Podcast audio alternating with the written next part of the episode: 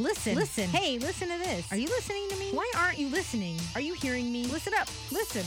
It's time for you to listen to Lauriane. What she has to say might not change your life, but it might. Women still die in childbirth, even in this day and age, and it's scary, but it happens more than we realize. In 2021, there were more than 20 deaths per 100,000 live births for women under age 25, 31 for 25 to 39 year olds, and over 138 women 40 and over died in childbirth. Obviously, the risk is higher for the older moms to be. That brings us to my story. For the longest time, I wanted to have a child, but it wasn't happening. It seemed like when I finally wanted it, I just couldn't do it. Even my little brother's wife got pregnant on the first try. I was not happy with that at all. I had to try to figure out what was wrong, and I was ready to do fertility treatments. And finally, I thought about adoption, but then all of a sudden, I was pregnant, and it was strange and it was wonderful. And I never felt better than when I was pregnant. Happily living it up until an ultrasound found out that my baby had problems and could be stillborn if it went full term. I was angry with myself. Why did I wait so long? Why did I try to have this baby at such a late age? I was almost 40. I missed it completely when the doctor said that they were going to monitor me and the baby and then take him early. The doctor had great hope for success with his plan, but instead of planning a C section, he decided we were going to induce labor, which was a bad idea. I was one of the 1% of moms that would die from the epidural, and I tried to do it without it. And the nurse kept telling me, "Oh, you'll have a better birth. It'll it won't be painful. It'll be better for you and the baby. You should have the epidural." And finally I said, "Okay, fine. If you just stop asking me, I'll do it." Again, not a good idea. My blood pressure dropped like crazy. The nurse went from joking with me to not even looking at me. The baby's heartbeat just kept stopping and apparently it turned out both of us were dying. Then the surgical team comes running in like a bad movie and they're yelling at me, turn on your side. But of course, I can't because I'm paralyzed by the epidural. So they pull me over onto my side and wheel me into the operating room. I have a latex allergy, but they weren't set for that. So they had to scramble to address that problem. And then the doctor says, Well, don't panic. We're doing the emergency C section and you may not hear the baby cry right away. I'm like, What?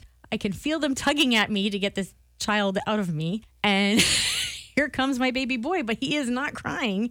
And then finally he does. And they show him to me for just a split second and then whisk him away. And I think I'm pretty tough, but I don't think I've ever been so afraid in my life. So I finally get to go home with him. And actually, I was very happy to get out of the hospital after that. But then came the roller coaster ride of issues from unbalanced blood chemicals, seizures, water on the brain. I honestly thought he had died in my arms the first time he had a seizure. Then the poor little six month old had to have surgery for water on the brain because he had a pocket full of fluid on his brain and he could have easily been dead. In fact, the doctor didn't know how he was still alive. So I'm not sure how we both survived all of this, but we did. And I'm so happy for the moms that have normal births without issues. What I'm trying to say today is sometimes bad things happen in life and we do the best that we can to deal with it. If it seems like the universe is not on your side, persevere.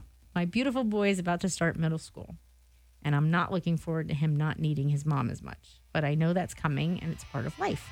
So when bad things happen, remember the sun will rise tomorrow, a new day will dawn, and live life to its fullest. Because you never know. That's all I've got for now. I'm Lauriane. Thanks for listening. That's it for this edition of Listen to Lauriane. Don't forget to tune in next time. You better listen to Lauriane. Yeah, 682 1430 is the phone number. Give us a call 682 1430. Any questions or comments? Uh, good morning. You're on Polk County Live. Who's this? Yeah, Mike. Why'd you hang up on me? I thought I was doing pretty good singing. So, uh, Mike, Mike was sharing with me a country music song, Oh, Yes, I was. but I lost. yeah, it. that, that what, I got disconnected. sorry. Sorry about that. Uh, we were uh, doing something else. I'd like to hear him sing. 682 14. Well, that's going to, doesn't work. I know. Doesn't work with what we're doing at the moment. Uh, I know. it might be better, though, So, than me getting beklept. well, I mean, how can you not uh, when you uh, relive such a traumatic event? It, it's uh, it's difficult. I I, I know. Um, I I didn't, of course, have any children myself, but uh, I did have an, a, a a time when I was holding my son, and he was in the first grade, and he was t- he turned he was gray. Yeah. He was barely he barely could move. He couldn't keep anything down, um, not even water. And uh, I thought he was going to die. So yeah, I can relate in, in that in that respect. Uh, he didn't, by the way. Uh, good morning. You're on Polk County Live. Who's this? This is Eileen. Hi, Eileen. Good morning, Lauriane. Good morning. Um, when I was pregnant with my daughter, Mm-hmm. um, my water broke Mm-hmm. at four months. Oh wow. Yes. What did So- they? What did you? What did you have to do? What did they do? Well, they did a C-section, Mm-hmm. and she was in the hospital for a long time. Yeah, I bet that had to I- be hard. Oh my gosh. I didn't even think she was going to make it. Yeah. And yes, it was very hard. I I can't even tell you how many months she was in the hospital, Oh my goodness. and she was such a just a. I don't even think I can't remember because she's forty now, but Oh. she was just in the palm of your hand. That's how small she was. Wow. Well, we're the lucky ones. Yeah, Our baby survived. We survived. Yes, we are the lucky ones. Now, my son, he was uh, a gorilla in my stomach Oh my gosh. because he was 36 inches long, Wow. and I'm small like you are. so they, I begged at six months for them to take him, and they finally did. And he was six pounds and 13 ounces. Oh wow. and they took him by C-section. Oh wow. So I can relate to your story because we both through went through heck, Yeah. but we persevered mm-hmm. and we can handle anything now. Yes, ma'am. Okay. All right. so thanks for sharing, stop. Lord. Uh, thanks for uh, sharing, Eileen. Appreciate that. Yes, and I tried to hurry up. I even put my shorts on backwards. Oh my goodness. TMI. Hey, at least I wear some, Len. That's right. See, I don't have that problem. I don't have to worry about whether or not they're backwards. oh, you're a trip. Thank you, Eileen. Have a great day. Thank you for calling and thank you for participating in the program. Thank you, Eileen. Yeah. I mean, when you have something like that, uh, it, it- I think it's uh, sometimes difficult to um, to share it too because of how traumatic it was.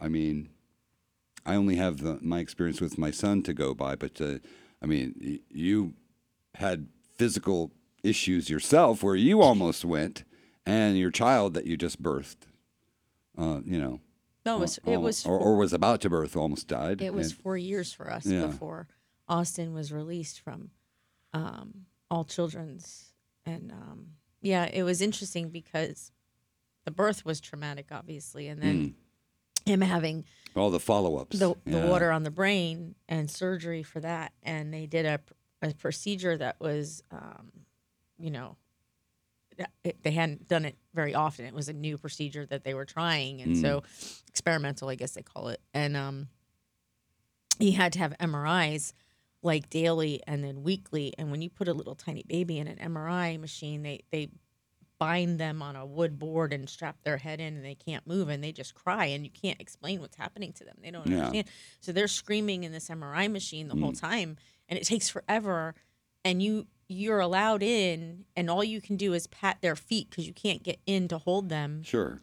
and um and when he had the surgery too i was nursing i couldn't nurse him he had all these tubes coming it was horrible it was just the first four years of his life i i don't remember having a baby. I don't remember having a small baby. Like most moms have this little baby and they have all these memories. I have memories of just being in the hospital all the time and Mm. constantly having these tests and ha- having his child cry and and he had a hole at the top of his head the whole time. And the doctor said if if any fluid comes out of that we got problems and that's bad and and then you got to rush him in and so I just remember always checking his head every day and it was just horrible so for the first 4 years of my life or his life he was everything. I, I did everything. I stayed home. He went to the office with me. Like literally, I had that kid in my arms the whole time until he, till the doctors released him.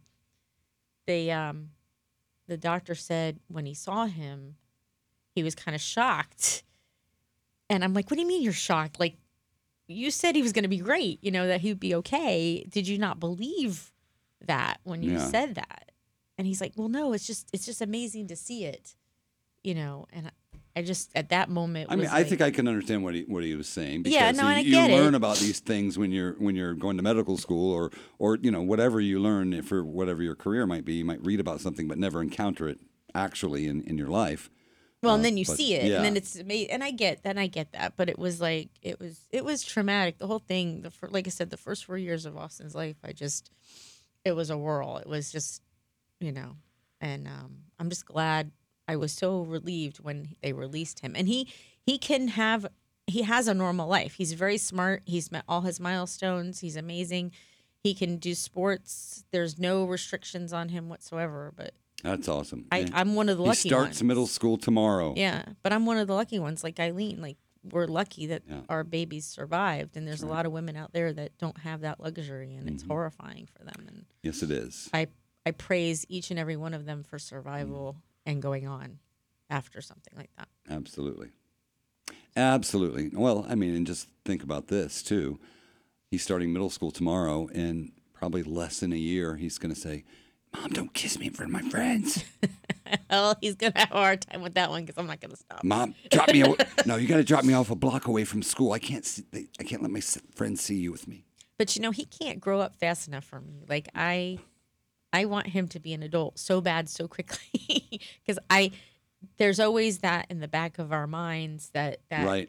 condition can come back for him too. So it's like really difficult to deal with that. But um I just I just want him to be happy. I I understand. I understand that uh, also because uh, when my son had to have surgery, uh, he had a 100% blockage in, in his intestines, and that turned out to be what the problem was. Crazy. That happens a lot. And uh, apparently, when he was born, his intestines weren't atta- attached to his abdominal wall the way they're supposed to be. And so, in the course of being a kid and playing and you know bouncing around, hanging upside down, whatever they do, uh, he got a twist Mm-hmm. in, in his intestines, and uh, he was first misdiagnosed as having a stomach flu because Yeah. you know he's just throwing stuff up. Yeah. And uh, so they gave him IVs, and he actually felt better because he, he was able to get some fluid into him.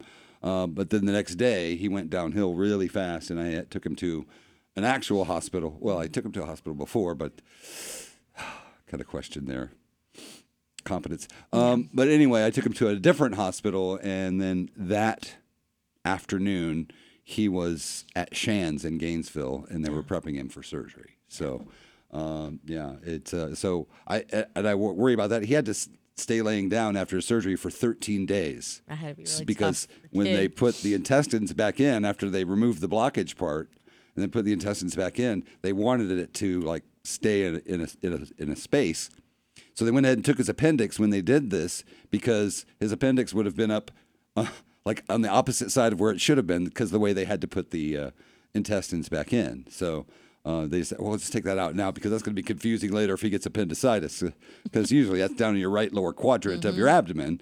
Uh, his would have been in like in his left upper quadrant. that would have been very confusing. That would have been very confusing. So It's crazy. Anyway, it's just, it's just there's so many things, that yeah. can happen, and and kids are so resilient. You know, Oh I yeah, mean, they're amazing. No, he and- comes out of it. He's he's playing video games by like Yeah. the second day. Oh, of course, he has to still be laying down. Yeah, But then when he can finally get up, yeah.